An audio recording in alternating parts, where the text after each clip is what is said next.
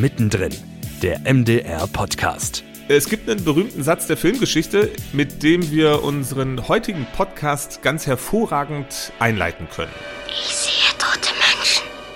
Ja, das ist aus dem äh, Psychothriller The Sixth Sense und wir wollen jetzt hier keinen Psychothriller des Mitteldeutschen Rundfunks bewerben, sondern die History-Reihe Ego Story diskutieren. Und zwar mit zwei Machern der fünf Folgen. Das ist zum einen Alexander Roth, der für das Format beim MDR verantwortlich ist, und Daniel Messner, einem der beiden Historiker, die Ego-Story mit umgesetzt haben. Hallo, guten Morgen, ihr zwei. Moin, moin. Danke für die Einladung. Ja, Daniel, du bist einer von den beiden Historikern, die auch den Podcast Geschichten aus der Geschichte machen. Das ist der erfolgreichste Historiker-Podcast in der deutschen Podcast-Landschaft. Insofern seid ihr beide, also du und Richard Hemmer, natürlich auch genau die richtigen Fachmänner für die Ego-Stories vom Mitteldeutschen Rundfunk. Bevor wir jetzt inhaltlich beginnen, noch ganz kurz der Hinweis darauf, dass das Gespräch online stattfindet. Das heißt, Tonprobleme könnten möglicherweise auftreten und sind bitte auch zu entschuldigen.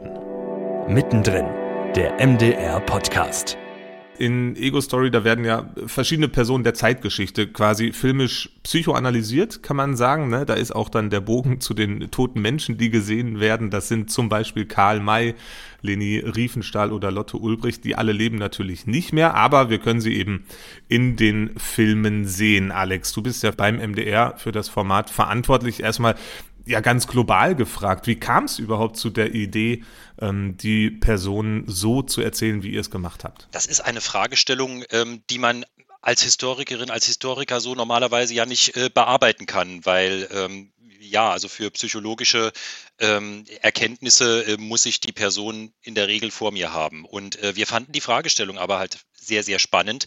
Ähm, denn äh, man kann natürlich immer ähm, gerade so aus der rückwärtigen Betrachtung ähm, ist es ja häufig so, da ähm, sieht Geschichte immer ganz, ganz oft, ähm, ja, ich sag mal, sehr stringent aus und vor allem auch sehr, ähm, ja, immer auf eine Ursache ähm, zurückzuführen. Also sozusagen äh, ein Beispiel, die, ähm, die, die französische Revolution wurde durch den, äh, durch den Ruf nach Freiheit ausgelöst. Ne? Man kann das aber auch anders äh, erzählen und kann sagen, ja, ähm, welche, welche Rolle spielte beispielsweise eine Erhöhung der Salzsteuer dabei? Ne? Also sozusagen ein wesentlich menschlicherer und wesentlich direkterer, äh, wesentlich direktere Ursache. Und das bringt einen dann letzten Endes zu der Frage, ja, warum handelt eine Person in einer bestimmten Situation so und nicht anders. Und wir wissen ja alle, dass wir sozusagen in unseren täglichen äh, Entscheidungen, die 25.000 Entscheidungen und äh, Handlungen, die wir täglich ausführen, die sind nicht immer von purer Überzeugung ähm, äh, getragen, sondern die sind auch manchmal sozusagen, manchmal reagieren wir einfach impulsiv, manchmal reagieren wir auch einfach, weil wir, weil wir zornig, weil wir sackig sind oder sonst irgendwas. Letzten Endes darauf, äh, darauf ging es raus. Einfach zu gucken, was hat Leute bei bestimmten Entscheidungen letzten Endes ähm, getriggert, getrieben und ähm, das bringt einen natürlich zu ganz interessanten Fragestellungen. Also ein Beispiel. Ähm, Leni Riefenstahl kann man etwas so Monströses wie den Holocaust denn tatsächlich einfach so übersehen. Also wie sie das sozusagen ja bis an das Ende ihres Lebens behauptet hat, dass sie also trotz ihres engen Umgangs mit der äh, Nazi-Führung ähm, dass es ihr sozusagen nicht bekannt gewesen sei, äh, was die äh, Herren, es waren ja fast ausschließlich Herren, da halt so getrieben haben. Und das ist eine ganz interessante Fragestellung. Und da haben wir überlegt, wie kann man sich da nähern? Und so sind wir auf dieses Format gekommen. Ohne dass ich jetzt quasi die Antwort äh, auf die Frage, die du gerade gestellt hast, vorwegnehmen möchte. Aber Daniel, ähm, ist es denn glaubhaft, was Leni Riefenstahl ihr ganzes Leben lang behauptet hat, dass sie den Holocaust so nicht wahrgenommen hat? Äh, nee, also das, da, zu diesem Urteil kommen wir auch in dem Film ganz klar, dass man ihr dieses, äh, dass mir das nicht abnehmen kann, was sie äh, da ihr Leben lang behauptet. Aber was, was Alex gesagt hat, ist ähm, für uns auch sehr wichtig ähm, und auch warum wir mitgemacht haben bei dieser, äh, dieser Doku-Reihe, weil Geschichte funktioniert ja so, dass man immer, dass es immer sehr viele Gründe gibt, ähm, die man finden kann, warum Dinge so passieren, wie sie, wie sie dann äh, passiert sind oder warum Dinge so passiert sind, wie sie passiert sind. Und ähm, es ist natürlich ähm, interessant, sich mal versuch, zu versuchen, so verschiedene Möglichkeiten anzuschauen. Und, und in, bei den Ego-Stories sind es eben, ist es ist mal der, der psychologische ähm, Aspekt, der da näher beleuchtet wird. Und ähm, ja, unsere Aufgabe war ja sozusagen weniger das zu bewerten, sondern eher den Kontext zu liefern. Und ähm, das, das, fanden wir reizvoll, so in dieser, in dieser Gemengelage ähm, des, des, des Podcasten sozusagen mit unterzubringen. Ich erinnere mich, das war, glaube ich, auch so mit einer eurer ersten, äh, eurer ersten Reaktionen, dass ihr ja auch gesagt habt, ne, wir haben jetzt aber keinen Bock hier auf Küchenpsychologie. Ne? Also das äh, ist auch sozusagen nicht unsere Expertise. Die, sozusagen die Frage, die ich mir gestellt habe und wahrscheinlich das Schwierigste an dem ganzen Entstehungsprozess gewesen, weil äh, die Menschen sind ja tot. Das heißt, wie nähert ihr euch als äh, Historiker oder als die Menschen, die das dann in dem Film beurteilen, überhaupt diesen Personen? Das ist im Grunde genommen genau der, der historische Arbeitsprozess, den man auch sonst hat. Also, dass man versucht, ähm, Argumente abzuklopfen und zu gucken, ähm, ist es realistisch oder welche, welche Gründe könnten Menschen gehabt haben, so oder so zu handeln. Und ähm, natürlich kann man am Ende des Tages, ähm, muss man sagen, es ist eine Interpretation. Das heißt, äh, das ist jetzt nicht, man, man, kann nicht sagen, es ist genau so, weil es so passiert ist, sondern man kann am Ende des Tages nur sagen, ähm, es ist, ja, wir können Argumente finden, ähm, dass eben die Person deshalb so gehandelt hat und dass die Geschichte deshalb so verlaufen ist. Aber am Ende des Tages ist es immer, das muss man sich klar machen, bei jeder Art von Geschichte immer eine Interpretation es ist immer so eine Annäherung auch an das, was eben die Realität gewesen sein könnte. Genau, weil man hat natürlich auch von den, von den Quellen und dem, was man, wie man die Sachen belegen kann, hat man ja nicht ähm, hat man ja nur ein gewisses Repertoire zur Verfügung. Das heißt, wenn wir uns jetzt die Geschichte zum Beispiel von Karl May angucken, dann müssen wir uns anschauen, was haben wir von Karl May überliefert, was haben wir über Karl May überliefert, was haben andere Leute über ihn geschrieben, was, was gibt es an, an Texten, was gibt es an, an, ähm, ja, an Bildern und also Film gibt es ja von ihm noch nicht. Ähm, das heißt, wir müssen uns einfach, wir, wir haben nur einen, einen kleinen Ausschnitt dessen, ähm, wie wir ihn fassen können. Wir können ihn nicht mehr als Person befragen, sondern wir können nur noch mit dem arbeiten, was aus der Geschichte überliefert ist. Und äh, das ist eben nur ein ganz kleiner Ausschnitt. Das heißt, wir können den nehmen, können den versuchen zu interpretieren, können Argumente gegeneinander abwägen und können dann eben sagen, gut, aus unserer Sicht ist das ähm, ja die plausibelste äh, Lösung. Aber man kann, und deshalb, deshalb ist Geschichte auch immer was, was man immer wieder machen muss, die nächste Generation, die Leute in 10, 20 Jahren, die nehmen sich das Material wieder vor und die kommen vielleicht zu einem ganz anderen Ergebnis, als zu dem, wie wir jetzt gekommen sind. Alex, wie seid ihr denn überhaupt auf die Auswahl der Personen gekommen? Also Leni Riefenstahl zum Beispiel, Lotte Ulbricht, Karl May hat äh, Daniel gerade schon angesprochen, Katharina die Große. Sind das dann Personen gewesen, über die es einfach extrem viel äh, Material und Überlieferungen gibt? Einerseits ja, und ähm, wir fanden äh, bei diesen Personen die Fragestellungen einfach besonders, äh, besonders interessant, ähm, weil sie letzten Endes halt auch äh, auf Fragestellungen zielen, die, ähm, denke ich, jeder Einzelne in unserem, äh, in seinem Umfeld ja auch hat. Ne? Also wie gesagt, Karl May, äh, wie hältst du es mit der Wahrheit? Ähm, äh, das Spannende ist sozusagen ja nicht nur, dass er sozusagen eine, eine fantastische Welt da geschaffen hat. Ich glaube, für die sind ihm viele Leute bis hier, bis heute sehr, sehr dankbar. Ähm, Winnetou-Diskussion Diskussion mal äh, hintangestellt.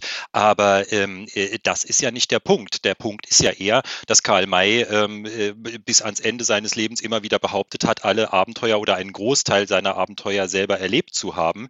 Und ähm, dass er sozusagen gegen Ende seines Lebens dadurch dann auch in, äh, in eine, ich sage jetzt mal, Prozesslawine reingekommen ist, ähm, äh, die ihn auch bis ans Ende seines Lebens nicht mehr hat glücklich, äh, glücklich werden lassen.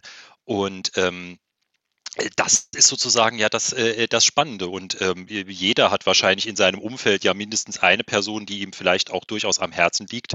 Ähm, aber wo man sagt, ja, äh, netter Kerl, aber ähm, hat halt ein Problem, er lügt, wenn er den Mund aufmacht. Und das ist sozusagen ja eine ganz spannende Frage. Ja, ab wo ist das krankhaft? Ab wo ist das krankhaft? Und äh, was macht es auch mit einem, wenn ich sozusagen so jemandem habe, der, ähm, dem man schlicht nichts glauben kann? Und in der Hinsicht ist Karl May eine sehr, sehr spannende Figur. Ähm, bei Katharina der Großen ist beispielsweise auch eine, eine, ganz andere spannende Frage. Was wird der nicht alles nachgesagt? Das sind ja sozusagen, also insbesondere in sexueller Hinsicht, die äh, absonderlichsten Absurditäten, die da also bis heute ja auch einfach rumgeistern. Ich sage nur ein Stichwort, äh, Gestell und Pferd. Ähm, und ähm, äh, äh, dort ist es möglicherweise äh, auch gar nicht so die, ähm, die interessante Frage, ähm, was da sozusagen ähm, in ihrer psychischen Verfassung ähm, dafür eine Rolle spielt, sondern eher in der Verfassung derer, die ihr schaden wollten, die ihr sie schlecht machen wollten und wo man dann, da ist jetzt wieder die Historikersicht ähm, äh, gefragt, ähm, wo man dann äh, auch nur ähm, sehr, sehr beeindruckt sein kann, dass sich das ja teilweise über Jahrhunderte hält. Daniel, wie siehst du das? Das ist ein, sehr spannendes Beispiel bei Katharina der Großen, weil da ist es so, da ähm, sieht man diese Geschichten und dann kann man sich die Frage stellen, warum gibt es diese Geschichten, also von wem werden die lanciert und dann die Frage, warum werden die auch so lange weitergetrieben und so lange überliefert bis heute. Und das ist auch ein, Effekt, den wir in der Geschichte ganz oft sehen, dass es ähm, Geschichten, die ähm, die einmal so in dem Umfeld ähm, so groß werden, dass die immer weitergetragen werden. Und wenn sich dann Leute in der Gegenwart jetzt nochmal zurückschauen, dann sehen die äh, diese, diese Geschichte, aber wissen natürlich nicht, wie die überliefert wurde. Das heißt, in der Geschichte ist es ganz wichtig, sich nochmal anzugucken, so von wem kommt eigentlich diese Geschichte, wo kommt die ursprünglich her und warum wurde sie damals erzählt. Und in dem Fall ist es natürlich ganz klar, die wurden im Nachhinein erzählt, um Katharina die Große zu diskreditieren. Und, äh, und ähm, so wurden die dann eben eben sozusagen ähm, immer weitergetragen bis letztlich bis in die Gegenwart. Ich muss natürlich äh, nochmal nachfragen zu dem Thema Gestell und Pferd, Alex. Äh, ich kenne mich mit Katharina der Großen zugegebenermaßen nicht so detailliert aus. Wird diese Geschichte, dieser Mythos rund um sie im Film aufgeklärt? Ich glaube, den haben äh, Daniel und Richard äh, sozusagen äh, glaubhaft dekonstruiert. Ähm, es gibt ja also der, der Anlass bei Katharina ist, dass sie sozusagen ja fraglos ein, ähm, ein sehr reichhaltiges Liebesleben gehabt hat und ähm, mangels eines mangels eines eines Ehemanns, der ihr auch nur in Ansätzen das Wasser reichen konnte, also diverse, äh, diverse Favoriten äh, und, äh, und Liebhaber ähm, sozusagen Zeit ihres Lebens gepflegt hat. Und ähm, diese aber, und das macht es dann wieder historisch spannend, ähm, weil es geht ja hier sozusagen jetzt nicht um, äh, das ist ja nicht der Nähkästchen-Report, ähm, es geht ja darum, wie sie die auch politisch eingesetzt hat. Und das ist sozusagen bei Katharina der Großen wirklich ein sehr, sehr spannendes Feld. Äh, auch da kennt sich Daniel natürlich deutlich besser aus als ich, aber ähm, äh, diese, äh, äh, diese, die, die, diese Fragestellung ist bei Katharina eben eine ganz, ganz, äh, eine ganz, ganz spannende. Ähm, und also gerade wie sie diese, diese Männer eingesetzt hat. Und daraus wurden aber eben äh, absonderliche Geschichten, die also auch teilweise wirklich zielgerichtet auch eingesetzt wurden. Da, wie gesagt, also beispielsweise, sie soll also Sex mit einem Pferd gehabt haben und sich dafür also eine extra, eine extra, ein extra Gestell äh, haben zimmern lassen.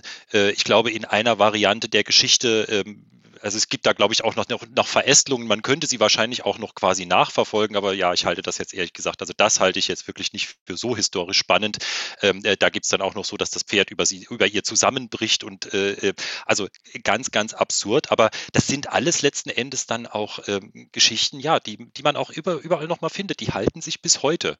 Also was sie auch dann mit ihren, also wie sie ihre Liebhaber entsorgt haben soll und was sie noch mit denen angestellt haben soll. Ähm, das ist also teilweise sehr, sehr bunt. Ähm, die Frage, die dahinter steht, die finden wir durchaus interessant. Daniel, ist es für euch als Historiker ähm, gut oder besser, wenn es über die Personen, die besprochen werden, extrem viel Material gibt? Oder wäre es auch ausreichend, sage ich mal, wenn drei, vier fünf, sechs Schriften da wären? Womit könnt ihr besser arbeiten? das ist eine, eine, gute Frage. Also es hat beides seinen Reiz. Der, der eine ist, wenn es sehr viel gibt, wie jetzt bei Katharina der Großen, dann muss man sich natürlich erstmal durchwühlen durch so einen großen, durch so ein großes Konvolut an, an Mythen und Legenden weil diese Geschichten werden natürlich weitergetragen und wenn sie weitergetragen werden, wird oft noch was hinzugefügt, was anderes wird weggelassen und äh, so, so werden diese, diese Geschichten auch immer weiter erzählt und sie verändern sich dadurch ja auch immer ein Stück weit. Und es macht aber auch sehr, sehr, sehr viel Spaß, diese Geschichten ähm, nochmal so zu dekonstruieren und sich anzugucken, ah, okay, wo kommt die her? Warum wurde die erzählt? Und was macht die auch mit der Person? Also letztendlich ist es ja auch so, dass äh, Katharina die Große ja deshalb auch auf, heute noch so ein, äh, auf uns heute noch so einen Reiz hat, weil diese Geschichten noch im Hintergrund sind, weil man eben sich immer, ähm, weil, weil, eben diese Geschichten noch immer wieder erzählt werden, weil man sie kennt. Ähm, und mir macht persönlich eigentlich am meisten Spaß, dann diese Geschichten zu dekonstruieren und zu zeigen, so, nee, so wie wir das Bild heute zeichnen, ist es eigentlich äh, falsch. Ähm, und der andere Fall, wenn man sagt, man hat nur sehr wenig Material. Das ist halt oft sehr anstrengend, weil man hat oft, ähm, kann man sich nur, nur, nur sehr wenig ein Bild machen. Also oft ist es so, dass einfach zu wenig da ist, dass man, dass man sagen kann, ja, also ganz oft zum Beispiel, wenn es nur ganz wenig sind, dann sind es oft so einfach nur die Autobiografien oder die Schriften, die die Person selber verfasst hat. Und rein auf der die Geschichte aufzubauen, ist natürlich schwierig. Es ist schon auch immer wichtig, so ein, so ein Gegenpol zu haben von dem, was die Person von sich selber überliefert haben wollte. Ich sage auch mal so, ähm, als ähm, Historiker, äh, Daniel, korrigier mich, äh, schätzt man eigentlich den Konjunktiv 2 auch nicht so besonders. Also äh, hätte, wer, würde, könnte, ähm, das ist jetzt eigentlich auch nicht so der Punkt, ähm, mit dem Historikerinnen und Historiker ihre, äh, ihre Untersuchungen füllen, sondern man geht da schon ganz gerne auch einfach von Fakten aus und von Überlieferungen. Ihr habt insgesamt fünf Folgen bisher erstmal gemacht und euch dafür ja auch gerade in den Szenen, in denen du, Daniel, mit Richard zusammen auftrittst, ähm, so ein ganz ja, schönes, mystisches Bühnenbild ausgedacht. Alex, wie lange hat es gedauert, bis ihr da an dem Punkt wart und gesagt habt, okay, jetzt sind wir damit tatsächlich zufrieden und nehmen es so und machen das so?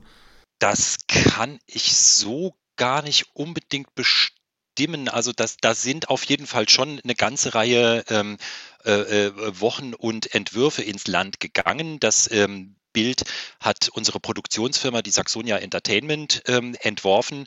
Und ähm, äh, ja, die haben sich äh, da mächtig ins Zeug gelegt und da, da ist sozusagen eine Menge äh, Gehirnschmalz dahinter. Ich kann es dir jetzt aber nicht in ähm, äh, sozusagen in, in, in Tagen und, äh, und Stunden ausdrücken. Aber, ähm, aber ich denke, das ist sozusagen das Entscheidende und ich freue mich total, dass du es ansprichst. Ähm, ich denke auch, also man sieht da, dass das sozusagen, ähm, äh, dass da, dass da wirklich auch in, in optisch äh, sehr, sehr großer Aufwand betrieben wurde, weil ähm, das ist aus meiner Sicht ja auch ganz wichtig. Also ähm, wer sich da sozusagen, ich hoffe, dass sozusagen die Vorstellung äh, zumindest in unserem Haus da auch nicht mehr existiert. Also von wegen Podcast, ah ja gut, da setzt man halt mal zwei Leute hin und äh, gibt ihnen zwei Mikros und dann unterhalten die sich schon. Also ähm, äh, nee, da muss man, glaube ich, sozusagen ein bisschen höheren Aufwand betreiben und den haben wir an der Stelle in der Tat betrieben. Es freut mich total, wenn man das auch sieht. Und wenn es auch sozusagen eine einigermaßen angenehme Atmosphäre war. Oder Daniel, wie war das für euch? Absolut. Äh, für uns war natürlich äh, auch äh, das auch der Gedanke zu sagen, wir sitzen da und reden über, die, über Geschichte und letztendlich machen wir genau das, was wir im Podcast machen äh, und, äh, und haben uns gegenseitig äh, was erzählt. Und für uns war natürlich schon im ersten Moment so der Gedanke, hm, wie wollen Sie das umsetzen? Weil zwei Leute, die miteinander reden, in, in, in so ein Mikro reden, zu filmen, das ist im ersten Moment, so diese Talking Heads-Momente, die sind äh, ja normalerweise nicht so spannend. Wie hat es sich dann für euch angefühlt? Ihr, Alex hat es gerade schon angesprochen, ihr macht ja eigentlich äh, quasi einen, einen Historiker-Podcast, einen Geschichtspodcast zu zweit. Äh, das heißt, man sieht euch auch gar nicht. Wie ungewohnt war das jetzt für euch, dann plötzlich im Bild mitzusehen zu sein? Also schon sehr ungewohnt. Also es war unser erster Filmdreh, also wirklich zum ersten Mal, dass wir so längere Zeit vor einer Kamera gestanden sind oder gesessen sind.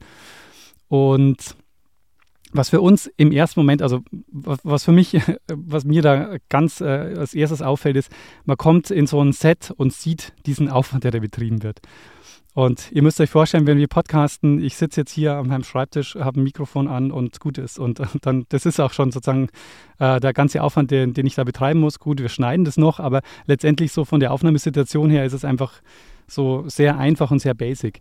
Und da kommt man in so ein Set rein und sieht erstmal irgendwie ähm, zehn Leute rumwuseln und die machen das Licht und hier macht jemand Kamera und da wird noch äh, Tests gemacht und das ist einfach, man merkt einfach, okay, der Aufwand ist plötzlich so nicht nur doppelt so hoch, sondern der ist einfach um, um viel, vielfaches höher. Und dann, man kennt das ja, wenn man seine Stimme zum ersten Mal hört, ne? Da, auf irgendwelchen Sprachaufnahmen heutzutage ist das vielleicht nicht mehr so mit den ganzen Handys, aber als ich meine Stimme das erste Mal gehört habe, war es so, äh, wie klinge ich denn? So nach 150 Mal hat man sich dann dran gewöhnt und ähm, wie ist es beim ersten Mal sehen gewesen, dich selbst auf diesem Aufnahmen in diesem Setting? Hat es dich da auch irritiert oder ging das okay? Nee, es hat mich wirklich irritiert, weil ich zum ersten Mal gesehen habe, ähm, welche, welche Gesten ich so mache. Also ich, ich, ich kenne ja meine Gesten so von, von meinem Blick aus, die, die kenne ich ja. Und wenn ich die von außen sehe, da habe ich schon so gedacht, so gemerkt, oh, okay, ähm, wieso machst du eigentlich immer mit der Hand so? Wieso hältst du deinen Kopf so? Warum machst du bei bestimmten Bewegungen immer diese Dinge? Das ist mir tatsächlich vorher noch nie aufgefallen, weil ich mich halt auch noch nie gefilmt habe, äh, während ich so länger gesprochen habe. Alex, wie zufrieden seid ihr insgesamt mit den fünf Folgen, mit dem Ergebnis? Äh, wir sind sehr zufrieden damit, denn ich finde, es ist äh, in mehrfacher Hinsicht äh, ein wirklich, äh, ein, ja, ein, ein, ein, wirklich ganz, ganz spannendes Format dabei rausgekommen. Ähm, das fängt äh, damit an, gut, jetzt sollte ich jetzt vielleicht nicht die Fragestellung loben, weil äh, die haben wir in der Redaktion entwickelt. Ähm, aber beispielsweise auch, ähm, um das vielleicht mal noch anzusprechen, ähm, äh, wie wir sozusagen eigentlich ähm, mit, äh, mit Daniel und Richard äh, zusammengekommen sind. Ähm, der Podcast Geschichten aus der Geschichte, ähm, äh, den gibt es ja schon eine ganze Weile. Und sozusagen das miteinander zu verbinden, das fanden wir eben auch eine sehr, sehr spannende äh, Sache, weil wir die Erfahrung machen, dass gerade in jüngeren Nutzergruppen ähm, es sehr, sehr wenig geschätzt wird, wenn man ähm, ich sage jetzt mal, apodiktische Wahrheiten irgendwo, ähm, irgendwo weitergibt. Und ähm, deswegen haben wir uns gefragt, gibt es denn eine Möglichkeit, also ich sage es jetzt mal etwas salopp, nicht wie in der klassischen Geschichtsdoku eben den Historiker vor die äh, Bücherwand zu setzen äh, mit der Fliege und der sagt dann, wie es gewesen ist. Ich sage, sage auch ganz, ganz bewusst äh, äh den Historiker, weil das sozusagen auch eine, eine sehr, sehr männlich geprägte ähm, äh, Wissenschaft äh, nach wie vor ist, gerade in der Außendarstellung. Ähm, und ähm, sondern ähm, äh, dass wir das sozusagen ein bisschen, ähm, ja, ein bisschen diskursiver gestalten. Und äh, da haben wir uns natürlich dann unheimlich gefreut, als Daniel und Richard gesagt haben, ähm, ja, machen Sie mit. Äh, und auf diese Art und Weise ist sozusagen eben diese, ähm, diese Stelle, also wo sozusagen diese historische Überprüfung äh, von Dingen normalerweise in, ähm, in Dokus stattfindet, die hat halt jetzt sozusagen eine ganz, ganz andere Form. Die ist halt eher, ähm, ja, eher im Gespräch und wir klopfen das mal und äh, die beiden klopfen das eben ab und diskutieren eben auch, okay, ist das stichhaltig, ist das eher nicht und ich habe den Eindruck, dass das die Nutzerinnen und Nutzer dann auch einfach sehr, sehr sehr, sehr besser mitnimmt ne, und äh, auch einfach ähm, eher dann sozusagen dazu führt, dass man sich damit auch einfach auseinandersetzen kann ähm, und nicht sozusagen diese klassische, diese klassische Verteilung hat, ähm, hier sagt mir einer, wie es äh, es gewesen ist. Und ähm, ein dritter Punkt, der aus meiner Sicht auch sehr, sehr gut funktioniert, ähm, das Format arbeitet ja mit, äh, mit Reenactment-Szenen, also mit äh, nachgestellten Szenen, ähm, selbstverständlich äh, bei aus der Zeit von Katharina der Großen oder erst recht aus, der, äh, aus dem 14. Jahrhundert. Ähm, ist ja auch die Geschichte vom Schatz von Erfurt drin. Ähm, äh, da, da, da, gibt es kein, äh, kein Archiv-Videomaterial. Das heißt, es arbeitet mit, ähm, äh, mit, mit nachgestellten Szenen. Ähm, das ist etwas, äh, was aus unserer oder nach unserer Erfahrung äh, insbesondere bei vielen Nutzerinnen und Nutzern im Netz sehr, sehr gut ankommt. Äh, auf unserem ähm, YouTube-Kanal MDR Doc sind das häufig die ähm, Inhalte, die mit äh, am stärksten nachgefragt werden. Und ähm, ja, das war natürlich sozusagen noch die dritte Herausforderung, dass man das sozusagen eben auch ähm, noch in dieses Format ähm, integriert. Und aus meiner Sicht ähm, ist das sehr gut auf, äh, aufgegangen, wobei mich sehr interessieren würde da auch nochmal Daniel eure Sicht drauf, denn als äh, Historiker hat man sozusagen zu nachgestellten Szenen ja sozusagen dann auch häufig so eher eine zwiespältige Meinung. Also äh, tatsächlich, äh, Reenactment äh, ist immer so ein bisschen, also mit ein bisschen Bauchschmerzen ähm, sehe ich Reenactment-Szenen eigentlich schon in den meisten Fällen. Aber ähm, in dem Fall war für uns jetzt mal auch der Reiz, ähm, zu gucken, wie das ähm, zusammenpasst, wenn wir wirklich die Möglichkeit haben, nicht nur eben kurze Statements zu geben, sondern wenn wir wirklich da sitzen und uns einfach unterhalten und dann diese Teile auch Teile der, der Doku werden.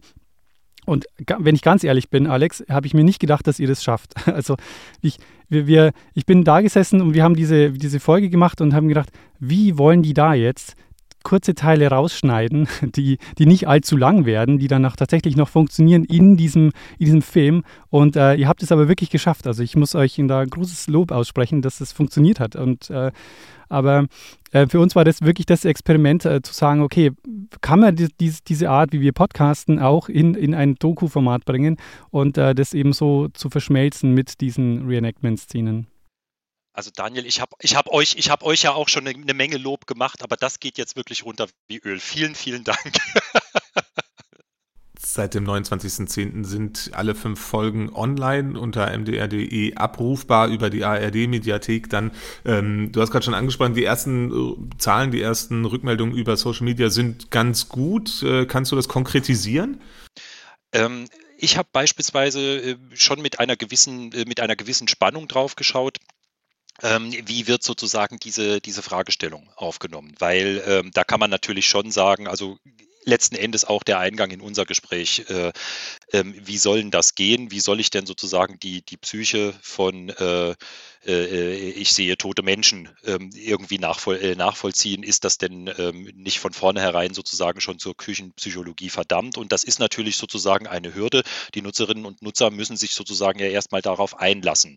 Ähm, und wir haben natürlich die Hoffnung, dass sie das auch äh, in deutlich höherem Maße tun, wenn sie dann beispielsweise sehen, aha, das ist ohnehin auch so gemacht, dass ich halt quasi auch, ich sage, da mitgenommen werde. Äh, an der Stelle, ich habe es ja beschrieben, spielen Daniel und, äh, und Richard eben die entscheidende Rolle. Ähm, ja, also sprich da, das, das, das klingt eigentlich, äh, klingt eigentlich so. Ähm, ich hätte schon auch damit gerechnet, dass sozusagen wesentlich stärker da auch kommt, auf gut Deutsch gesagt, was denn das für ein Scheiß? Daniel, habt ihr aus eurer Podcast-Bubble, äh, Podcaster-Familie schon Rückmeldungen bekommen? Also nicht von der Podcaster-Bubble, aber von einigen Hörerinnen und Hörern. Die haben uns äh, schon Feedback geschickt, auch über Social Media. Und auch da muss ich sagen, wir haben bislang also fast durchweg äh, positives Feedback bekommen. Also ganz viele, die das äh, sehr gut fanden, die das sehr gerne geguckt haben und ähm, die sich auch mehr wünschen und ähm, die auch, also mh, auch inhaltlich und so, also es gab wirklich auch niemanden eigentlich, soweit ich mich jetzt erinnere, der das wirklich auch kritisiert hat. Also insofern wirklich sehr, sehr viel gutes Feedback erhalten. Die sich sicher auch freuen, dass sie euch endlich mal sehen. Genau, das ist natürlich auch ein Feedback, das wir immer wieder kriegen, wenn wir irgendwo äh, unsere Gesichter zeigen. Und in dem Fall natürlich noch viel mehr, weil man auch unsere Stimmen dazu hört. Und äh, da gab es natürlich, äh, die, die typische Meldung ist immer da, äh, ui, ich habe ich verwechselt. Ich dachte immer, äh, Richard sieht, also äh, sozusagen Richard ist Daniel und Daniel ist Richard, wenn man die Bilder und die Stimmen zum ersten Mal kombiniert hört. Dann stellen wir uns mal vor, es gibt eine mögliche zweite Staffel von Ego Story. Ähm, welche Person würdest du denn gerne unbedingt besprechen wollen?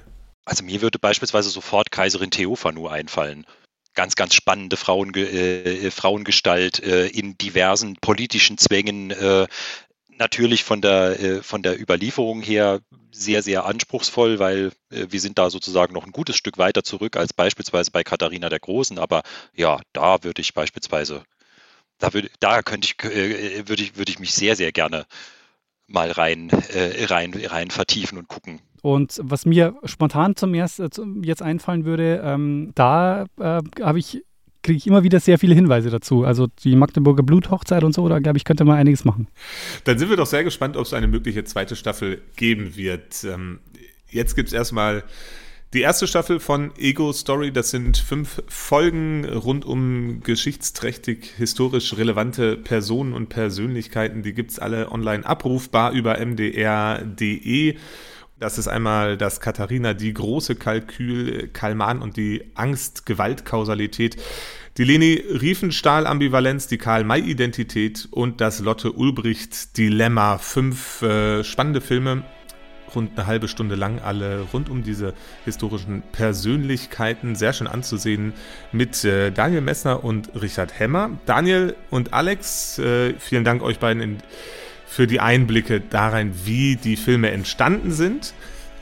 Und wir hoffen auf eine zweite Staffel. Vielen Dank und guten Tag für euch. Sehr, sehr gern. Danke. Mittendrin, der MDR-Podcast, ist eine Produktion des Mitteldeutschen Rundfunks.